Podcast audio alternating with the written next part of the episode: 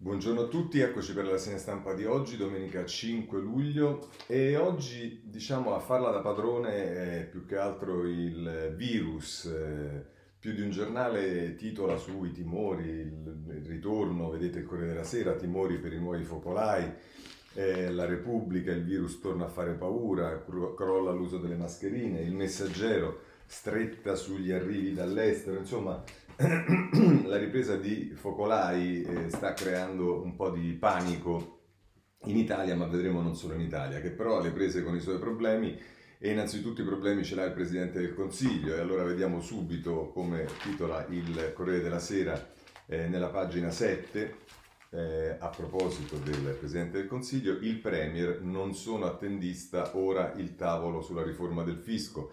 E dice eh, ho, mille, ho, ho alle mie spalle ventennio, un ventennio perduto, il vertice con i sindacati. Sala dice il governo è senza una linea, e, e vediamo che eh, è Monica Guerzoni che sigla questo articolo sulla pagina sette del Corriere della Sera, che tra l'altro dice: fronti aperti per Conte sono l'Europa e gli aiuti per la sanità, il M E S, i nodi sugli appalti e l'abuso d'ufficio per quanto riguarda la eh, decreto semplificazioni e la legge elettorale, lo sbarramento per quanto riguarda per l'appunto ehm, la legge eh, elettorale. Ma anche Repubblica a pagina nove la mette così: ehm,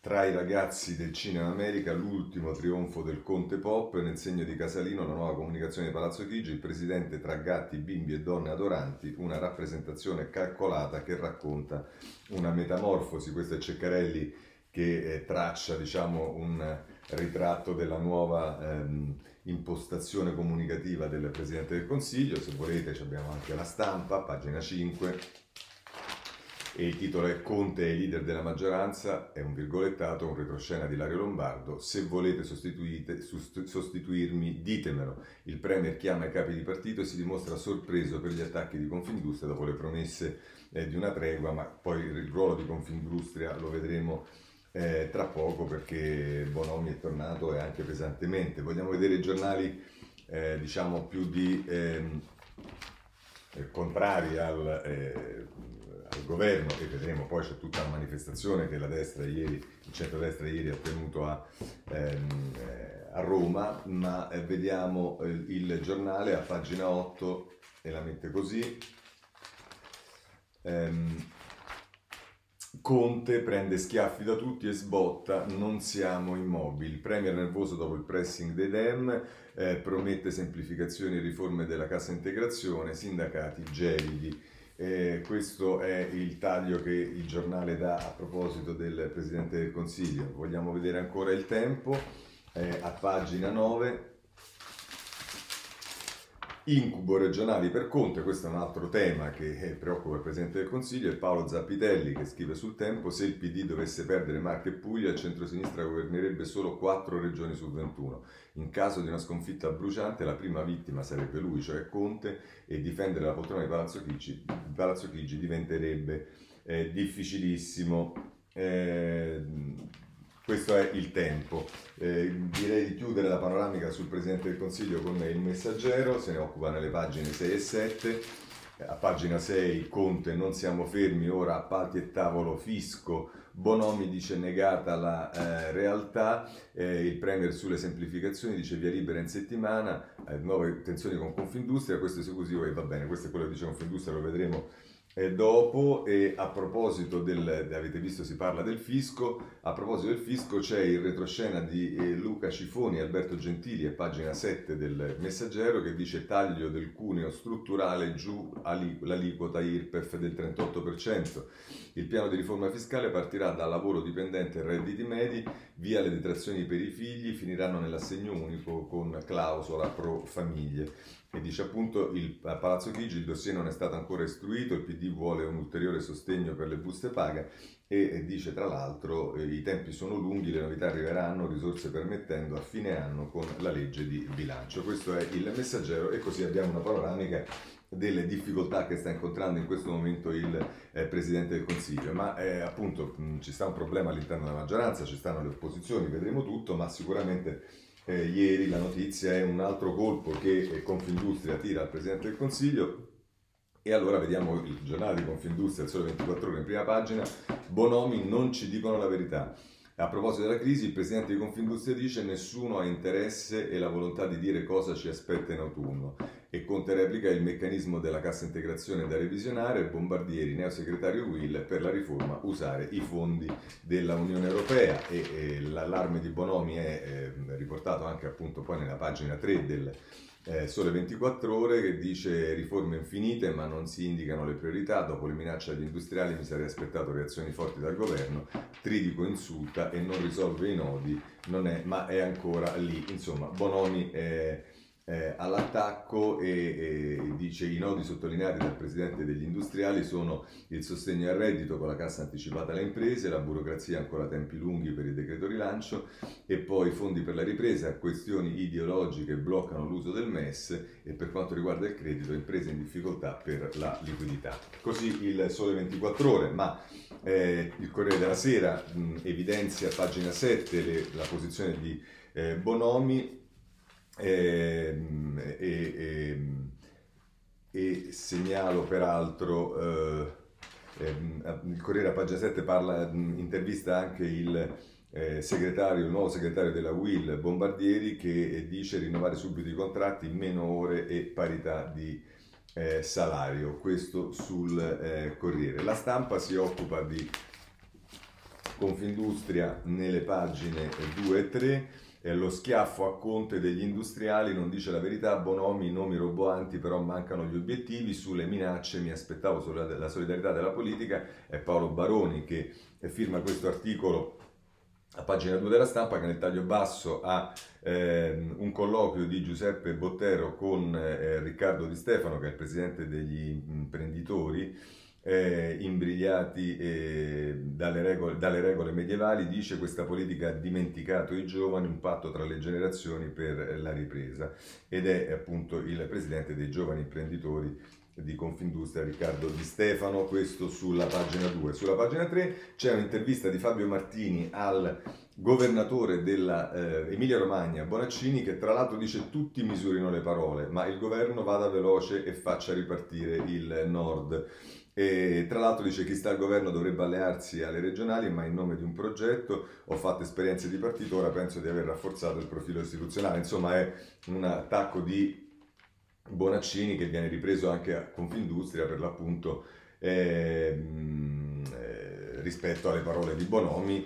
Eh, dice: ognuno misuri le parole, però dice il governo vada veloce, Bonaccini. E poi nella, di spalla, in pagina, pagina tre, ci sta la, la rubrica di Marcello Sorgi, il taccuino, che dice: all'origine dello scontro l'abolizione di Industria quattro punto zero, e dice: Conte ha approfittato ieri dell'appuntamento con la U I L, che ha eletto il nuovo segretario, per parlare a suocera il sindacato che lo ospitava, perché nuora Confindustria intenda. Il Premier Eh, nega ovviamente che il governo stia attraversando una fase di indecisione e paralisi e promette che il decreto semplificazioni, bloccato dalle divisioni interne della maggioranza giallorossa, sarà pro- approvato entro eh, martedì, vedremo. Eh, però insomma, questo è il quadro che ci delinea la Stampa nella, nelle pagine eh, due e tre. Se volete c'è anche un giornale del centrodestra, che è Il Tempo, Eh, che a pagina, nelle pagine sei e sette eh, la mette così: Bonomi si crede Giuseppi, e qui c'è Luigi Besignani che parla del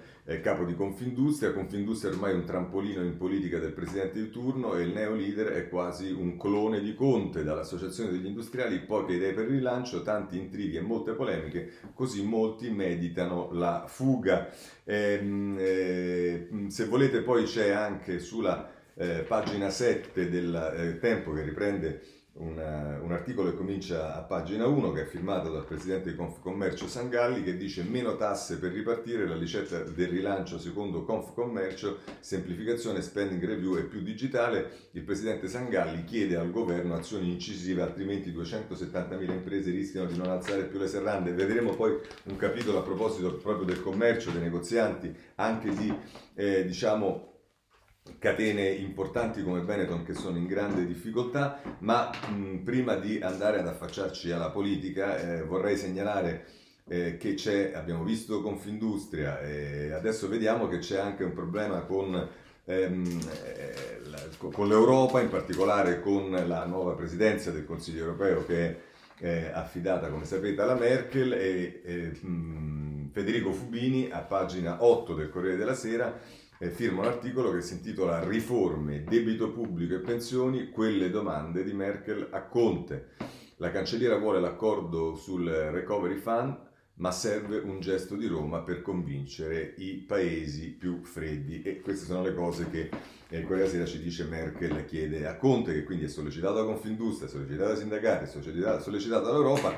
Ma allora vediamo eh, che cosa succede all'interno del governo. E però sul governo si apre qualche spiraglio, almeno così sembrerebbe, di un dibattito all'interno del Movimento cinque Stelle, perché a pagina sette del Corriere della Sera c'è un'intervista con Carlo Sibilia, che è, eh, se non erro, sottosegretario eh, alla, agli interni per il Movimento cinque Stelle, che dice: il M E S solo, senza condizioni, sì ad alleanze con il P D. Ed è Alessandro Trocino che, eh, lo, ehm, eh, che lo intervista, e tra l'altro, tra l'altro dice Trocino, eh, regionali per Conte è il caso di allearsi, ma sul territorio ci sono resistenze, dice Sibilia.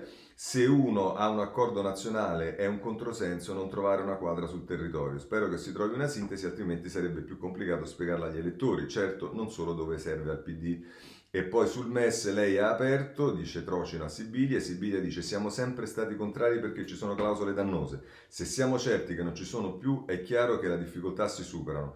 Non si chiamerebbe neanche M E S, per questo serve cambiare un regolamento e un trattato internazionale. Se si farà, nessuno sarà così ingenuo da non usarlo, ma se il M E S è una, fin, una, è una figata pazzesca perché nessuno ci si è buttato a capofitto, domanda Sibilia, prima mh, pagare moneta, poi vedere cammello, per ora concentriamoci sul Recovery Fund. Questo è quello che dice Sibilia. Ma eh, a proposito eh, dei numeri, a proposito della situazione, perché comunque c'è un problema, qualcuno dice che eh, Crimi non va più eh, addosso, diciamo, ai deputati e ai senatori che non versano il contributo, perché ha paura, soprattutto al Senato, di perdere senatori. E allora però eh, è il ehm, Messaggero a pagina dieci che fa un'altra intervista, un altro grillino, che è Gianluca Perilli, che è il presidente dei senatori del Movimento cinque Stelle, e eh, tra l'altro dice Perilli: se non reggiamo ci sono i senatori a vita, il salva stati vedremo, aspettiamo Laura. Il capogruppo dei grillini a Palazzo Madama dice che la maggioranza ha cicli vitali che cambiano nel tempo, gli inciampi possono sempre accadere, bisogna tenere sul gruppo, coinvolgerlo, mandare messaggi. Questo è il tono positivo delle dichiarazioni nell'intervista che il Messaggero ha fatto al capogruppo al Senato del Movimento cinque Stelle. Ma a questo punto, per quanto riguarda la maggioranza, spostiamoci sul Partito Democratico. E allora qui abbiamo pagina nove, il titolo di Maria Teresa Meli nel taglio alto della pagina nove: Zingaretti al Movimento cinque Stelle, uniti nelle regioni. I timori nelle Marche, i militanti decidono su Rousseau, in Liguria l'asse c'è, le mosse in Puglia per Emiliano, che adesso vedremo perché Emiliano viene intervistato. E poi nel taglio basso c'è Monica Guerzoni che intervista il eh, ministro eh, per gli affari regionali, che è Francesco Boccia, che dice: cinque Stelle si taglino i ponti alle spalle, loro e Italia Viva rischiano di favorire la destra. Boccia: senza questa maggioranza si vota. Ecco, è arrivato adesso che, insomma, eh, Boccia stabilisce quello che si fa o non si fa, diciamo, non mi pare proprio la persona più eh, adatta a fare minacce di questo tipo, e soprattutto, diciamo, deve spiegare per quale motivo eh, la responsabilità sarebbe in particolare sulla Puglia per Italia Viva e non per il P D, che ha deciso eh, di candidare Emiliano, che sapeva perfettamente essere una candidatura, per quanto riguarda Italia Viva, del tutto indigeribile. Quindi semmai la responsabilità di regalare la Puglia alla destra ce l'ha eh, tutta il Partito Democratico e Emiliano, che vediamo intervistato sulla Repubblica, pagina nove, e anch'esso, diciamo, invita i cinque Stelle: non tradiamo l'appello del Premier, P D e cinque Stelle insieme in Puglia, il governatore uscente e le prossime regionali. E tra l'altro dice Eh, Emiliano: lavoriamo insieme sui programmi a partire dall'Ilva, io ho aperto al movimento già nel duemilatredici e qui idem sono, qui idem sono innovativi. E questo è quello che eh, dice Emiliano, intervistato dalla eh, Repubblica. Eh, mh, chiudiamo con un commento che è quello di Massimo Giannini, direttore della Stampa, che Eh, si occupa un po' di tutto, si occupa della maggioranza, de- dell'opposizione e anche di Confindustria. Il titolo è "Un paese di lotta e disgoverno", è l'editoriale di prima pagina, che comincia così: siamo un paese in lockdown politico, la maggioranza eh, tira a campare, l'opposizione tira a votare, siamo un paese in lockdown economico, quest'anno bruceremo nove punti di P I L e quasi un milione di occupati, siamo un paese in lockdown sociale, per la prima volta dal dopoguerra le persone scivolate verso classi inferiori a quelle di origine, ventisei virgola due per cento, superano quelle salite verso le classi superiori, ventiquattro virgola nove per cento. Scrive ancora, ovviamente stiamo sintetizzando, Giannini, oltre all'economia è bloccata anche la democrazia, come scrive Marcello Sorgi, la coalizione giallorossa soffre della sindrome di rumor, temporeggia e galleggia. Conte riscuote ancora fiducia, ma è ormai prigioniero di un format, annuncia e rinvia. In parte dipende dalla sua indole dorotea, come dimostrano le concessioni di Aspi o la riduzione dell'Ilva. E poi si va direttamente a pagina ventitré e continua Giannini, e conclude così il suo articolo. L'alleanza Lega, e qui si occupa invece dell'opposizione, l'alleanza Lega Fratelli d'Italia Forza Italia resta un amalgama mal riuscito di populismo e radicalismo. Un anno dopo il folle agosto del Papete e complice la, crus- la clausura imposta dal virus, Salvini ha perso il tocco magico dei selfie e il rapporto con le masse. È ormai troppo debole per dare spallata al governo, ma è ancora troppo forte per poter essere messo in minoranza da Meloni e Berlusconi. Per questo la triplice, così chiama eh, Meloni, Berlusconi e Salvini e Giannini, per questo la triplice non sa cosa dire sull'Europa e sul M E S, sull'emergenza sanitaria e su quella finanziaria. Si limita a cavalcare le solite onde emotive, più sicurezza e meno immigrazione, più condoni e meno tasse, il tutto condito dall'immancabile e intollerabile crociata contro le magistrature, l'unico tema sul quale si trovano d'accordo il capitano e il cavaliere. Forse in autunno questa resistibile armata conquisterà alcune delle, su- delle sei grandi regioni in cui si andrà al voto, ma governare l'Italia è un'altra cosa. Nel paese c'è anche un'opposizione sociale, la Confindustria, Carlo Bonomi parla di un ceto politico per il quale conta di più il dividendo elettorale che la civiltà di una società, di un paese in cui nessuno ha interesse, Eh, il coraggio, la volontà di dire qual è la verità e cosa ci aspetta in autunno. Eh, questo è tra virgolette quello che ha detto Bonomi. La, crocia- la critica è fondata, dice Giannini, c'è urgente bisogno di un piano per uscire dalla fase di economia assistita e di un progetto per spendere bene i fondi comunitari. Ma c'è da chiederci se, chiedersi se certi toni aiutino l'Italia a rialzarsi. Il leader del quarto partito, come De Gasperi chiamava gli industriali, aveva già detto un mese fa questa politica è peggio del Covid, evidentemente esiste anche un populismo delle elite, così non si contribuisce ad elevare il discorso pubblico. Nell'ora più buia i corpi intermedi hanno una responsabilità enorme, devono uscire dalla logica corporativa delle lobby. Rappresentano una parte, ma devono saper compre- comprendere il tutto, vale per le parti sociali e per i partiti, per le istituzioni e in fondo anche per noi cittadini. Solo così la smetteremo di essere un paese di lotta e di sgoverno. Questo è Massimo Giannini sulla Stampa a proposito della situazione politica che si allarga anche, come vedete, a quella con le parti sociali, in particolare Eh, a Confindustria. Ma adesso allora, visto che Giannini parla molto del centrodestra, vediamo che cosa è successo ieri, perché ieri c'è stata la manifestazione e tutti i giornali ne danno ampio spazio, però con tagli diversi. Per esempio il Corriere della Sera dà un taglio centrodestra in piazza, in piazza con sedie distanza, distanziate, via questi incapaci, torniamo eh, alle eh, urne, ed è Fabrizio Caccia che sigla a pagina dieci questo articolo. A Roma tanti posti vuoti, colpa del caldo e delle procedure, Berlusconi dice dimostrazione di unità e Salvini di lui mi fido. Ma poi Verderami nella pagina undici ci dice che cioè, in realtà la situazione è ben diversa da come viene descritta a pagina dieci.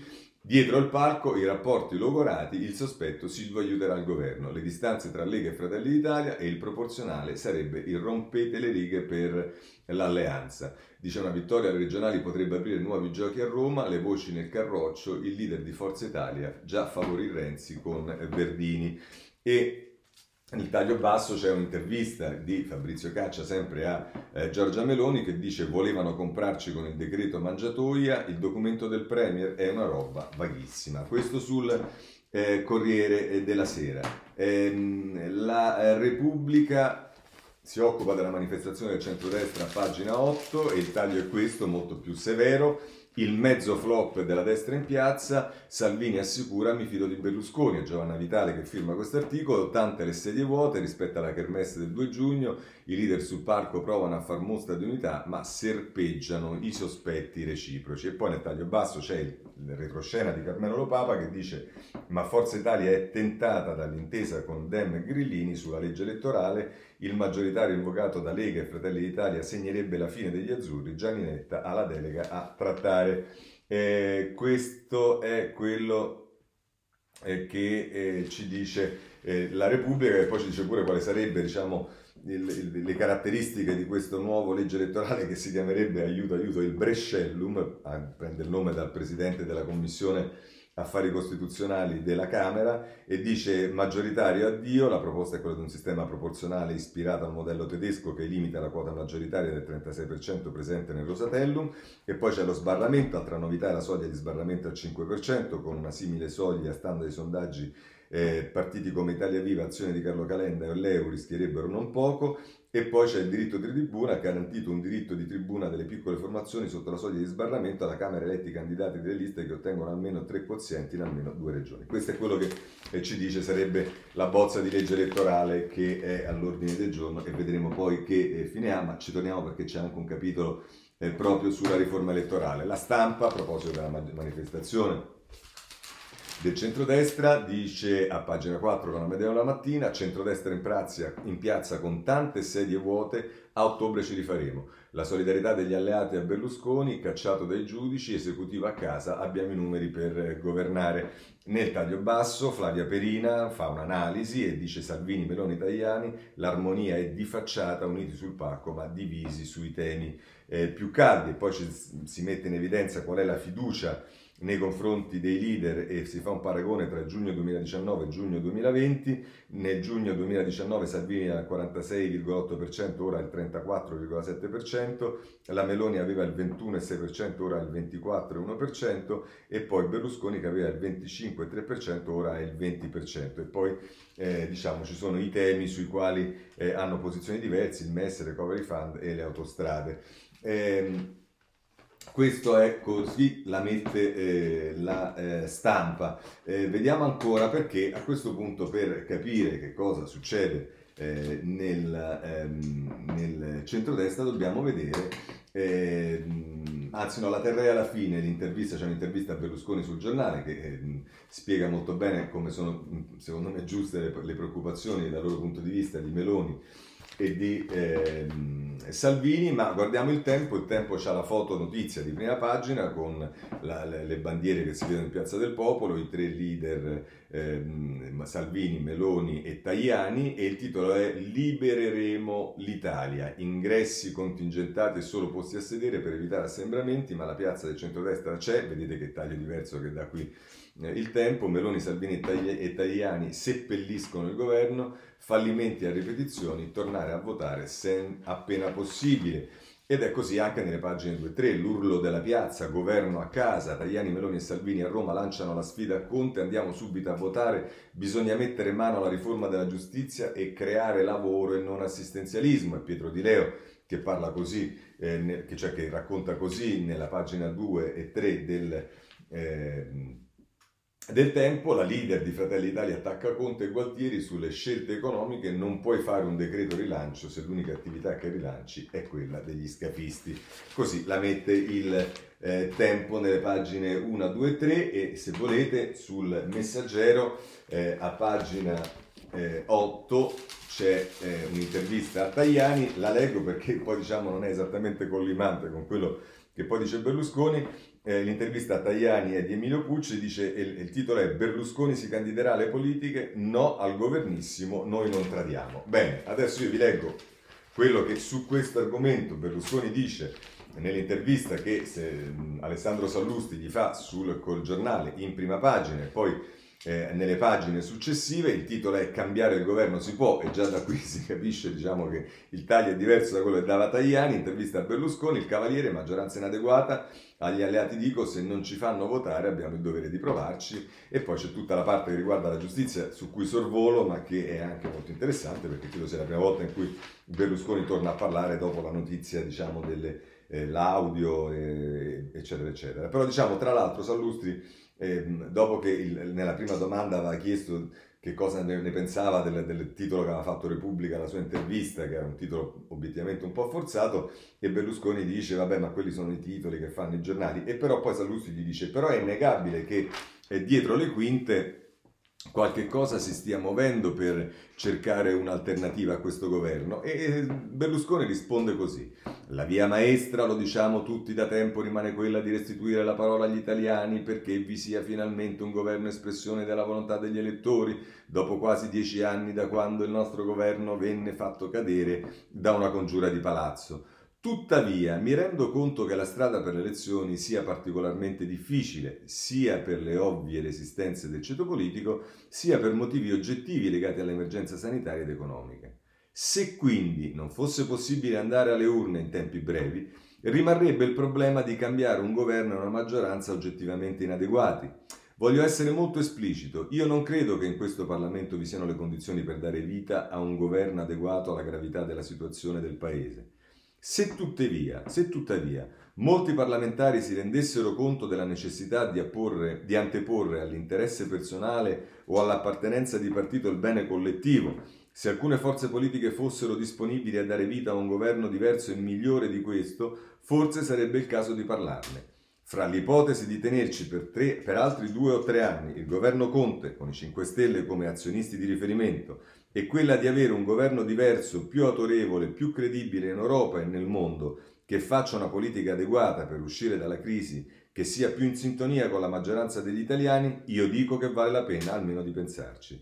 Il centrodestra potrebbe ragionarne insieme, semmai ve ne fosse la possibilità concreta, e insieme decidere come comportarsi. Insomma, sempre un passetto più in avanti mi pare che faccia Berlusconi, e infatti la domanda che gli fa Sallusti è: leggiamo di grandi manovre al Senato per rubarsi a vicenda senatori, le risulta? E risponde eh, Berlusconi: questo è un Parlamento nel quale sono nate maggioranze precarie ma volute dagli elettori.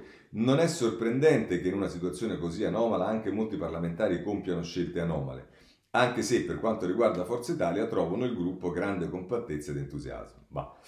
Ancora domanda Sallusti: nei giorni scorsi è stato scritto che lei ha un buon rapporto personale con il premier Conte, il quale non perde occasione di elogiare il senso di responsabilità di Forza Italia.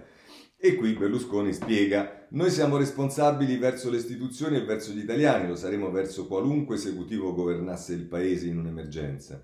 L'emergenza è il momento della collaborazione, non delle polemiche. Sono lieto che il presidente Conte lo apprezzi. Mi piacerebbe però che, al di là della cortesia personale, la sua maggioranza desse seguito a un rapporto di vera, di, di vera e non soltanto formale collaborazione con l'opposizione. Fin qui, forse per il veto dei cinque Stelle, hanno voluto, hanno voluto fare tutto da soli. Si potrebbe dire che questa maggioranza è troppo debole per accettare la nostra collaborazione, ma così si fa il male degli italiani. E, ancora dice eh, Sallusti, nel caso non improbabile di crisi di questa maggioranza, lei esclude che si possa tornare alle urne? E risponde Berlusconi: non lo escludo affatto, anzi lo auspico. Sembra questa la domanda di eh, Sallusti per cercare di riequilibrare la risposta che eh, Berlusconi ha dato eh, prima eh, a proposito della possibilità di andare al governo. Va bene, io direi che con questo possiamo concludere la parte anche che riguarda il centrodestra. Per quanto riguarda la riforma elettorale, prendo dal Tempo a pagina tre, riforma elettorale si cambia, Renzi mette paura al governo, niente più proporzionale con sbarramento ma maggioritario per sapere subito chi vince. E dice Riccardo Mazzoni: riavvolgiamo per un attimo il nastro, il Conte bis doveva essere un governo di legislatura per portare il paese fuori dalla lunga stagnazione economica, l'aveva espressamente chiesto il presidente Mattarella, ma dopo appena tre mesi, subito dopo la legge di bilancio, era già virtualmente in crisi e va bene. E... E dice, eh, eh, tra l'altro, eh, chiude così eh, Mazzoni: ebbene, alla vigilia di un luglio bollente, con passaggi parlamentari ad alto rischio come il voto sul Consiglio europeo e scostamento di bilancio a Montecitorio, con il boato eh, subito dis- dis- distintamente avvertito a Palazzo Chigi, è esplosa la eh, mina del proporzionale con sbarramento, parte integrante dell'accordo di governo per impedire al centrodestra unito di vincere le elezioni, perché Renzi ci ha ripensato. Zingaretti vuole approvare la riforma alla Camera prima del referendum sul taglio dei parlamentari, nella speranza di evitare così, in caso di incidenti sempre dietro l'angolo, elezioni anticipate con, Rosale- con Rosatellum. Ma Italia Viva ora ha ripescato il sindaco d'Italia e il maggioritario per sapere, eh, per sapere già la sera delle elezioni chi ha vinto e chi ha perso. Controordine ex compagni, il P D sg- sgomento, sventola un comunicato congiunto di gennaio firmato dai renziani in cui mancava solo la firma di Leu. Anzi, Italia Viva elevò formale protesta per l'ipotesi di inserire nella legge anche il diritto di tribuna per far entrare in Parlamento le forze sotto soglia. Ma i tempi e i sondaggi sono estremamente mutevoli in questa disperante era rosso-gialla. Col P D vetero frontista, il grillismo calante, il renzismo ondivago, ieri finalmente il centrodestra di Piazza e del Popolo ha dato un messaggio forte e univoco contro la mano invisibile che tiene il paese prigioniero. E vabbè, insomma, questo è quello che ci dice Il Tempo a proposito della legge elettorale. Ehm, allora vediamo però, perché per esempio eh, ci sono argomenti che sono eh, diciamo mh, ancora attuali e soprattutto che eh, diciamo nella, eh, nella loro attualità eh, fanno del male per quanto ci riguarda, ma eh, parliamo per esempio del provvedimento fatto dal Eh, dal eh, governo diciamo giallo-verde, che è quota cento, che eh, ha voluto Salvini, ma che i, eh, che i eh, scusatemi che i grillini non vogliono abbandonare. E vediamo su Repubblica a pagina diciotto.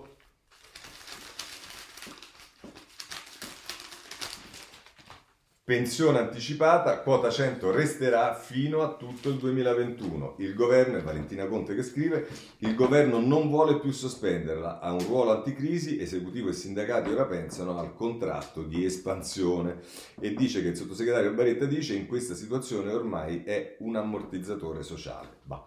E eh, sempre per quanto riguarda Valentina Conte dice tra l'altro che tra le nuove ipotesi c'è un'uscita tre anni prima dell'età prevista di fronte all'assunzione di giovani lavoratori. Ma anche questa barzelletta dell'assunzione, che la gente va in pensione prima e poi così vengono assunti dei giovani, abbiamo visto che purtroppo era ed è rimasta una barzelletta e temo che rimarrà eh, una barzelletta. Ma a questo proposito forse è utile vedere, a proposito dei giovani, non solo rispetto a quota cento, ma insomma al tema dell'investimento sui giovani e tutte le cose che sappiamo, ehm, Elsa Fornero che scrive sulla Stampa in prima pagina: se i padri rubano l'uva dei figli, e poi prosegue a pagina ventitré e eh, la mette così Elsa Fornero chiudendo il suo lungo articolo: i giovani fanno bene a chiedere sia dove sono finite le risorse che in passato hanno determinato l'aumento del debito pubblico, sia dove finiranno quelle nuove che, quelle nuove che già stiamo prendendo a prestito anche dai risparmiatori italiani, oltre che dai mercati e dalle istituzioni europee. Saranno spese in iniziative volte a influenzare risultati elettorali di breve termine, oppure una volta tanto a favore di chi ha meno, premiando il merito e non l'appartenenza, la cooptazione e l'anzianità? Rivitalizzeranno la scuola, incoraggeranno davvero lo spirito di innovazione dei giovani, riducendo gli appesantimenti burocratici e la difficoltà di ottenere crediti? Sorreggeranno con servizi adeguati il lavoro delle giovani madri, senza costringere ad abbandonare il lavoro con eh, l'arrivo dei figli? Favoriranno l'occupabilità attraverso l'istituzione, formazione professionale e apprendistato? Garantiranno infrastrutture che evitano alle imprese di dover compensare con bassi salari la minore competitività? Qui si gioca il futuro, con un cambio di rotta, di spesso, eh, con un cambio di rotta spesso a centottanta gradi, con politiche sostenibili e non con semplici segnali di fumo. In questo quadro oscuro, però, non manca un raggio di, di fiducia.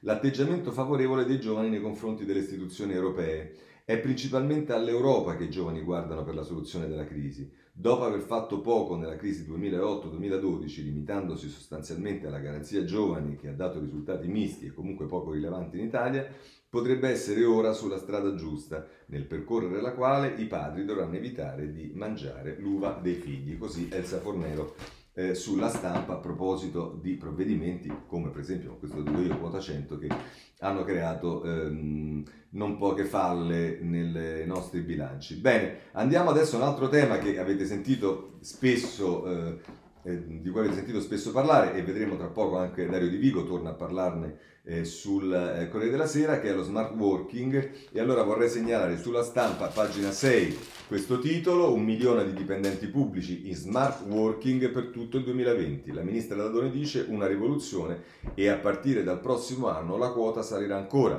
cinquanta per cento è la quota di statali che, avendone la possibilità, resterà a lavorare da casa per tutto l'anno. È il, tra il venti e il trenta per cento la quota del personale totale della pubblica amministrazione coinvolta dalla misura, ed è il novanta per cento è la quota dei lavoratori delle amministrazioni centrali a casa durante l'emergenza. Questo è, diciamo, il quadro che ci fa eh, la Stampa, ma voglio segnalarvi su questo anche Il Messaggero, che la mette in modo, eh, se non erro, un po' diverso, a pagina dieci, eh,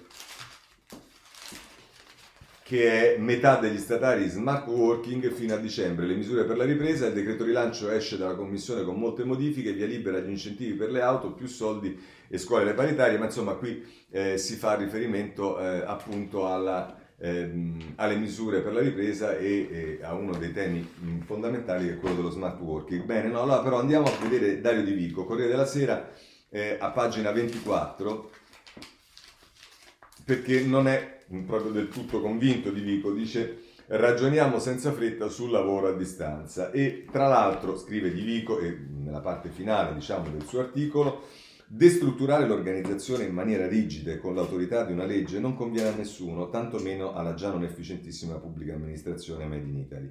Come ha messo in rilievo nei giorni scorsi al Festival dell'Economia di Trento il professor Enrico Moretti, docente della Berkeley e studioso di geografia del lavoro, nel lungo termine sparpagliare la manodopera non dà un contributo di creatività e di conseguenza l'agglomerazione resta un potente strumento di incremento della qualità. E per come sono fatti sia la pubblica amministrazione sia il sistema produttivo italiano, non si può rinunciare a questa creazione di valore in cambio di risparmi sui costi, però il, eh, limitati, peraltro limitati. È giusto dunque ragionare sulle prospettive inedite che ci apre il lavoro da remoto, persino lo smart working, lavorare da Palermo con il costo della vita di quella città, con gli stipendi di Milano, come ha chiosato Moretti, ma occorre restare con i piedi per terra e ricordare che la sfida che ci attende è innanzitutto quella della produttività. Diamo tempo quindi all'organizzazione del lavoro di eh, digerire la novità e di trovare la strada più conveniente e inclusiva insieme. Avverte infatti lo stesso economista del, di Berkeley: i progetti che sono realizzati oggi in smart working erano stati disegnati prima con il lavoro di gruppo. Quando dovremo disegnare quelli di domani e fossimo costretti a farlo in remoto, non potremmo scommettere sullo stesso esito qualitativo. Così eh, Dario Di Vico, ma eh, non tanto sullo smart working, ma su una componente sicuramente dello smart working che è il digitale. Invece è il direttore di Repubblica Molinari che scrive in prima pagina: il mondo digitale in cerca dei suoi diritti. E prosegue a pagina nove questo articolo di Molinari, che ha il pregio di Eh, occuparsi dei rischi degli attacchi, eh, del, dei rischi degli attacchi, delle fake news, insomma di tutto di quello che la rete ci propone e della sostanziale assenza di regole. E scrive tra l'altro Molinari: manca ancora un corpo di norme capaci di declinare lo Stato di diritto nel ventunesimo secolo, trovando le modalità giuridiche per adattare il rispetto dei diritti fondamentali di ogni nazione, come ad esempio la Costituzione per il nostro Paese, al mondo digitale. Ad aver individuato tale urgenza fu, due anni fa, la cancelliera tedesca Angela Merkel che, parlando al forum di Davos, spiegò come può essere l'Europa a individuare una propria via al web basata sulla tutela della libertà fondamentale dei singoli rispetto al modello U S A dove prevalgono le grandi compagnie private della Silicon Valley e al modello cinese dove tutto è saldamente nelle mani del governo centrale. Proprio Merkel ha fatto coincidere l'inizio del semestre tedesco di presidenza della U E con l'esposizione di un programma che ha nella digitalizzazione una priorità, a cominciare dalla realizzazione del Recovery Fund, che si propone di finanziare progetti in questa direzione.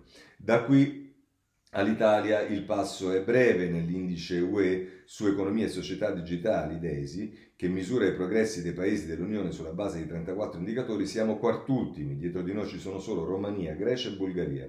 Ad indebolirci è il ventiseiesimo posto sul capitale umano, il ventitreesimo posto sull'integrazione digitale del sistema economico e il diciottesimo sulla digitalizzazione dei servizi pubblici, È la fotografia di un ritardo che può essere recuperato se il governo Conte sceglierà di cogliere l'occasione del Recovery Fund e del semestre tedesco per andare incontro alla necessità di più servizi e diritti digitali per i cittadini. Così il direttore di Repubblica Molinari su questo tema.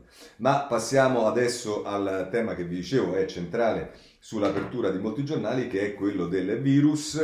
E allora vediamo innanzitutto il Eh, Corriere della Sera, che dedica le pagine quattro, cinque e sei a questo. A pagina quattro è Fiorenza Sarzanini che dice: le ordinanze dei governatori, alberghi sanitari, zone rosse e T S O. Timori per i contagi di chi torna dall'estero. Zaia dice, ma lo vedremo perché poi è intervistato da più giornali, eh, potenziare i controlli alle frontiere. Speranza, anche lui è intervistato, lo vedremo tra poco, eh, dice provvedimenti più severi. E nel taglio basso Giusy Fasano e Andrea Priante ci dicono che e il figlio dell'untore si arrabbia col padre, avrebbe meritato il ricovero coatto, e, e insomma questo è quello che ci dice. Mm, sulla pagina cinque di, del Corriere della Sera Margherita De Bach firma invece eh, un articolo che dice eh, la mappa dei nuovi focolai dal Trentino alla Sicilia, i casi in cui il virus è stato reimpor- reimportato e l'epidio- l'epidemiologo dice finora il tracciamento ha funzionato. E ci sono tutti questi trenta Eh, posti in giro praticamente per tutta l'Italia, che se togliamo la dorsale adriatica eh, in realtà sta, sta in, tutta, in tutta Italia. E, e poi se volete a pagina sei del Corriere della Sera ci stanno i dati di ieri, quarto gio, quinto giorno in salita, duecentotrentacinque casi in più, più colpite la Lombardia con novantacinque casi, l'Emilia con cinquantuno e il Lazio con trentuno, ma il vice ministro Sileri Sileri dice evidenza clinica rassicurante. E, e, poi c'è un'intervista nel taglio basso a Francesca Russo, che è una specialista di igiene e sanità pubblica, e dice la localizzazione e il tracciamento per isolare i nuovi centri di eh, contagio. Bene, questo è il eh, Corriere della Sera. Eh, vite eh, è un po' troppo allarmistico, ma insomma se prendiamo il, la Repubblica, che dedica le pagine successive alla prima a questo, la due e la tre, vedete che a pagina due ci sta Michele Bocci che firma l'articolo contagi in crescita, ritorna l'allarme, crolla la vendita delle mascherine, per il quinto giorno consecutivo aumenta il numero dei nuovi positivi e i farmacisti dicono calato di due terzi l'acquisto delle protezioni che si usano meno. E poi se volete a pagina tre c'è Annalisa Cuzzocrea che intervista Speranza, un'intervista ovviamente a tutto campo anche sulla politica, ma che dice a proposito di questo una stretta su chi rifiuta le cure e a scuola faremo i test. Eh, questo è quello che eh, Speranza dice ad Annalisa Cuzzocrea sulla eh, Repubblica, che poi si occupa ancora di questo argomento nelle pagine quattro e cinque. Eh, anche qui Enrico Ferro dice che il figlio dell'imprenditore causa del focolaio veneto dice mio padre ha sbagliato, l'abbiamo già visto. E eh, invece sul, eh, sul tema diciamo del, del, sempre della, della possibile diffusione eh, Alessandra Ziniti ci parla del eh, della paura del virus sulle navi dei migranti, tamponi a bordo, via del governo a test sui centottanta bloccati da dieci giorni sulla Ocean Viking, eh, domani il trasbordo in isolamento, il Viminale ora controlli su ogni avvio. E poi c'è l'intervista eh, al sindaco di Pozzallo Roberto eh, Ammatuna che dice pronto ad accoglierli ma per la sicurezza di tutti meglio la quarantena in mare. Vabbè, eh, questo poi vedremo che sui migranti ci sono Eh, altre, mh, altre cose, ma vi dicevo che c'è eh, Zaia che è intervistato in, nella fattispecie eh, sul, eh, sulla Stampa a pagina eh, nove, e Zaia mh, era furibondo e dice mai abbassato la guardia, se il Covid è ripartito la colpa è anche del governo e ti pareva, vorrebbe da dire.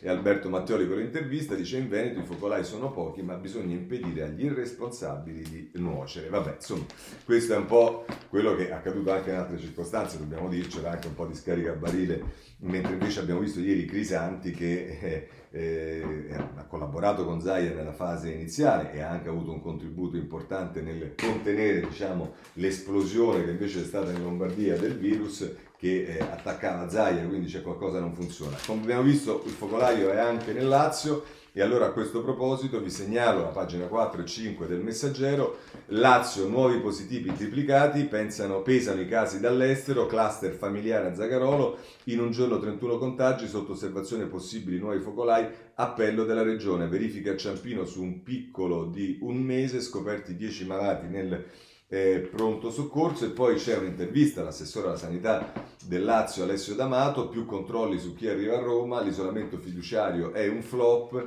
L'assessore alla sanità del Lazio dice: prima di fare le verifiche servono le segnalazioni, per gestire la situazione l'unica è affittare gli hotel e mettere in quarantena chi sbarca. E questo abbiamo visto il tema eh, già eh, nelle, nel Corriere della Sera nelle pagine quattro e cinque. Bene, ma il problema è solo italiano? No, il problema non è solo italiano, ce lo dice il Corriere della Sera a pagina due, sono oltre undici milioni di contagi, un terzo tra U S A e Brasile, i fronti sono l'India, il Sudafrica e i Balcani, la Russia sopra i diecimila morti, e dubbi e correzioni sulle cifre reali in Messico e in Iran.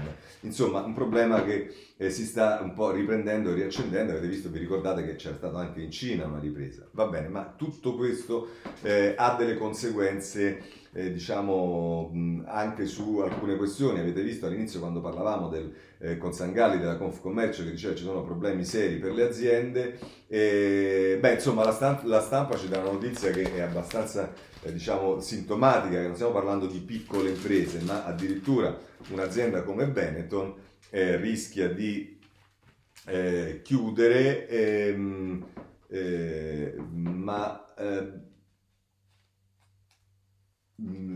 questo lo vediamo a pagina undici, eccolo qua: il virus stringe i colori di Benetton, crolla il fatturato, negozi a rischio, per la prima volta gli incassi, gli incassi scendono sotto il miliardo di euro, eh, riparte la caccia ad un partner, ma non in Italia. Questo ci dice nel retroscena Paolo Possamai. Ma a proposito invece più in generale del tema dei piccoli anche commercianti, è Eh, Carla Luise che ce ne parla sempre sulla Stampa a pagina sette: estate, eh, i centri storici abbassano le serrande, inutile restare aperti, le stime di Confcommercio, resterà chiuso il sessanta per cento dei bar e ristoranti, e le città temono il ritorno delle grandi serrate come negli anni eh, ottanta. E nel taglio basso è Fabio Poletti che fa il reportage da Milano: Milano, la via dello shopping in ginocchio, clienti spariti, i saldi non bastano più, in corso Buenos Aires, Buenos Aires fatturati in calo di quattrocento milioni, restano solo negozi a conduzione familiari e chi ha ridotto eh, l'affitto. Eh, questo eh, sulla, ehm, sulla eh, stampa ehm, a pagina undici a proposito della situazione del commercio. Ma eh, per quanto riguarda la pubblica amministrazione, invece voglio segnalarvi sul Giornale eh, a pagina nove quello che di fatto ehm, un po' conosciamo: il buco nero della burocrazia, in nove anni perso il quattro per cento del P I L. E queste sono sempre le cose che ci dice Confcommercio: nel confronto con la Germania abbiamo bruciato settanta miliardi in più per l'inefficienza della pubblica eh, amministrazione. Dal Giornale a pagina nove è sempre il Messaggero che meritoriamente si occupa della scuola, e ancora con qualche allarme a pagina undici, e ci dice: nel labirinto della scuola mancano pure i supplenti, i dirigenti alle prese con le linee guida, il caos delle regole sui distanziamenti, non è chiaro chi controllerà le aule alternative e quali mascherine usare. Eh, Lorena Lo Iacomo, Lo Iacomo fa un focus sulla situazione eh, a due mesi dalla riapertura delle scuole sul Messaggero a pagina eh, undici. Passiamo a un altro argomento, che è quello di autostrade. Cosa sta accadendo? Beh, allora c'è tanto un problema di Eh, anzi, affrontiamolo subito. C'è stato un problema che riguarda eh, drammaticamente la Liguria. Oggi, ieri era La Stampa che dava molto spazio su questo, oggi è il Corriere della Sera in prima pagina: ne, noi prigionieri dell'ingorgo che allontana la Liguria. E poi si va nelle pagine eh, sedici e diciassette del Corriere della Sera, e i titoli sono i seguenti: noi, diri- noi diretti in Liguria a quattro chilometri all'ora, il popolo del grande ingorgo, rabbia di turisti e trasportatori in autostrada, se arrivo ancora in ritardo perdo il lavoro. E se volete poi nella pagina eh, diciassette del Corriere della Sera c'è un'intervista di Enrica Della Casa eh, con Luigi Attanasio, che è un industriale del ramo chimico, e che dice: Genova è un'isola lontana da tutto, rischia l'estinzione, l'appello è la Camera di Commercio. Questo sul Corriere della Sera per quanto riguarda in particolare la Liguria, ma vedremo e vediamo anzi che problemi poi ce ne sono sostanzialmente su tutto. Innanzitutto vediamo che cosa succede su autostrade, perché a pagina sei e sette della eh, Repubblica ci si dice che Autostrade, con Infinita il grande ingorgo italiano, blocca anche l'Adriatico, quindi vedete che non è solo un problema che riguarda la Liguria, dice chilometri di auto sulla A quattro, sulla A quattordici, dove una decina di viadotti sono a una sola corsia per il Gardarello non in regola. La ministra De Michelis sui disagi in Liguria finiranno nei prossimi giorni. Alessandro Cassinis che Eh, ce ne parla, ma se volete a questo punto apriamo anche questo tema, perché la Repubblica a pagina sette ci parla del tema ehm, ehm, Aspi. Il governo spera nella consulta per lasciare la concessione ad Aspi. Una sentenza ci sarà l'otto luglio che può aiutare la società, poi il fondo effe ventuno entrerebbe nel eh, capitale.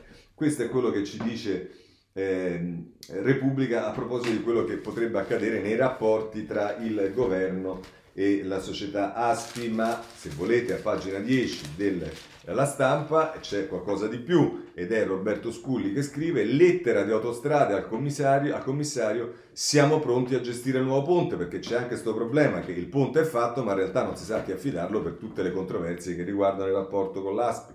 L'incarico eh, resta un rebus, apertura a rischio, rinvio, Aspi in pressing, il silenzio imbarazzante del eh, M I T. Così la mette la Stampa. C'è anche il Giornale che chiaramente eh, con il taglio proprio a pagina dieci eh, titola Autostrade, i renziani incalzano Giuseppi, ora spieghi il caos. Weekend da bollino nero in Liguria, Toti, forse qualcuno vuole Eh, pe- penalizzarci. Insomma, questo è il quadro sulle autostrade, che è un quadro, come abbiamo visto, abbastanza eh, complicato. Eh, c'è anche un problema che riguarda la eh, T A V, eh, ma non soltanto la T A V eh, tanto discussa eh, che riguarda il tratto fino a Lione, ma qui il Sole ventiquattro Ore in prima pagina ci dice T A V, il completamento fino alla Sicilia vale sessanta miliardi di P I L in più. E allora, se volete, andiamo nella pagina eh, dodici del Sole ventiquattro Ore, dove eh, si spiega meglio, e il titolo è questo: il completamento dell'alta velocità fino in Sicilia vale sessanta miliardi di P I L per l'Italia. È Giorgio Santilli che scrive: l'Università Federico secondo di Napoli stima l'effetto dell'A V R per superare la divisione nord-sud e aree T A V, no T A V. Il governo accelera sulla rete, il progetto di fattibilità per la Salerno-Reggio Calabria resta il nodo del ponte sullo stretto. Eh, questo a proposito delle ferrovie e di quello che potrebbe accadere se ci fosse un investimento serio su questo. Ehm, affrontiamo due argomenti che abbiamo già accennato in precedenza, quello degli, eh, dei migranti, innanzitutto eh, sull'Avvenire in prima pagina, poi a pagina cinque, e la nave andrà, la, l'Ocean eh, Ocean, eh, vai, Viking, Viking eh, critiche superate, lunedì trasferimento per la quarantena, immersione in fila a San Severo per le informazioni tra truffe e boicottaggi, e poi a pagina cinque si dice eh, da... Eh, Eh, alla nave quarantena si blocca dopo sette giorni la, si sblocca dopo sette giorni la situazione dell'imbarcazione rimasta senza porto con a bordo centottanta migranti. Oggi tamponi, domani trasferimenti, eh, tra il trasferimento sulla Moby Zaza, eh, ma i timori restano, sono tutti allo stremo. Eh, questo è quello che eh, ci dice l'Avvenire. E però, se volete, eh, c'è anche la Stampa che parla di migranti a pagina tredici e dice i centottanta migranti ancora bloccati in mare, fateci scendere o ci ammazziamo. E Francesco Grignetti, minacce di suicidio e rivolte a bordo, il Viminale domani il trasbordo sulla nave quarantena. Eh, si occupa dei migranti in modo diverso, come potete immaginare, eh, il Giornale, lo fa a pagina undici. Il titolo è Evasione dal centro migranti, scappano in quarantasette, agente ferito, a Comiso due gruppi di tunisini si danno alla macchia, a Pozzallo sette pregiudicati, beffano la super sorveglianza. Questo è quello che ci dice il Giornale. Adesso rapidamente la politica estera. Abbiamo la Francia, dove c'è eh, la, la, la svolta dei sindaci, e oggi a pagina quindici ci si parla del sindaco di Marsiglia, spinta finale e in attesa di Delon.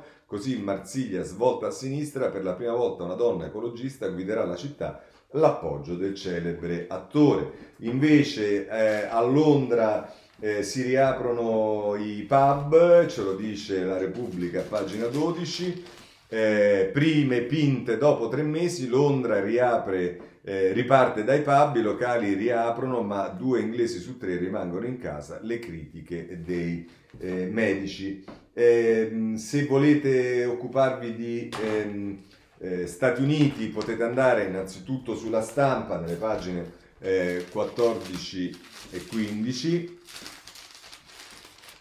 e il titolo è Il Pentagono muove le sue portaerei per frenare Pechino, questo è i rapporti tra U S A e Cina, esortazioni di Nimitz e Reagan nel Mar Eh, meridionale, difendiamo la sicurezza, la Cina è una violazione. È Paolo Mastrolilli, che è l'inviato da New York della Stampa, che ci parla di questo. E, mh, e poi nella pagina quindici invece si parla direttamente di Trump, la guerra di Trump, fascismo di sinistra contro i valori U S A, il presidente sfrutta le paure dei bianchi per compattare eh, la base elettorale. Ma per guardare meglio che cosa succede sul piano elettorale meglio andare su Repubblica, a pagina, no, a pagina ehm, eh, tredici, scusate, ecco qua, dice, ehm, no, scusate, che nella pagina Repubblica, nella pagina, mm, non può essere nove. Ecco qua, nella pagina dieci e undici, il quattro luglio di Trump divide gli U S A, il nemico è il fascismo di sinistra. Scrive Federico Rampini, che è il corrispondente di Repubblica da New York, nel discorso della montagna, ai piedi del Rushmore, il presidente in crisi nei sondaggi richiama i valori per compattare la base, no alla cultura di cancellazione del passato e lancia l'idea di un museo delle glorie nazionali, ma dalla lista esclude Jeff Kay. Bene, eh, che è John Fitzgerald Kennedy ovviamente, e allora Anna Lombardi ci dice nella pagina undici, ma Biden contrattacca, lacerati dal razzismo. Lo sfidante Dem è patriottico indossare la mascherina. Eh, questo sulla ehm, Repubblica. Abbiamo visto che cosa succede sul Libano e eh, su, sulla, sugli U S A, e chiudiamo appunto invece sul Libano, sempre dalla Repubblica. È un reportage di Pietro Del Re da Beirut che dice: nel Libano in bancarotta anche l'esercito non ha più cibo, grattacieli, boutique e S U V sono l'ultimo segno esteriore di una realtà che ormai spaventa, il paese è al fallimento e si muore da disperati. Questo sul, eh, sulla Repubblica, Pietro Del Re. Benissimo, con questo possiamo concludere la rassegna stampa di oggi. Domani riprenderemo la rassegna stampa alle sette e mezza per chi vuole, e buona giornata a tutti.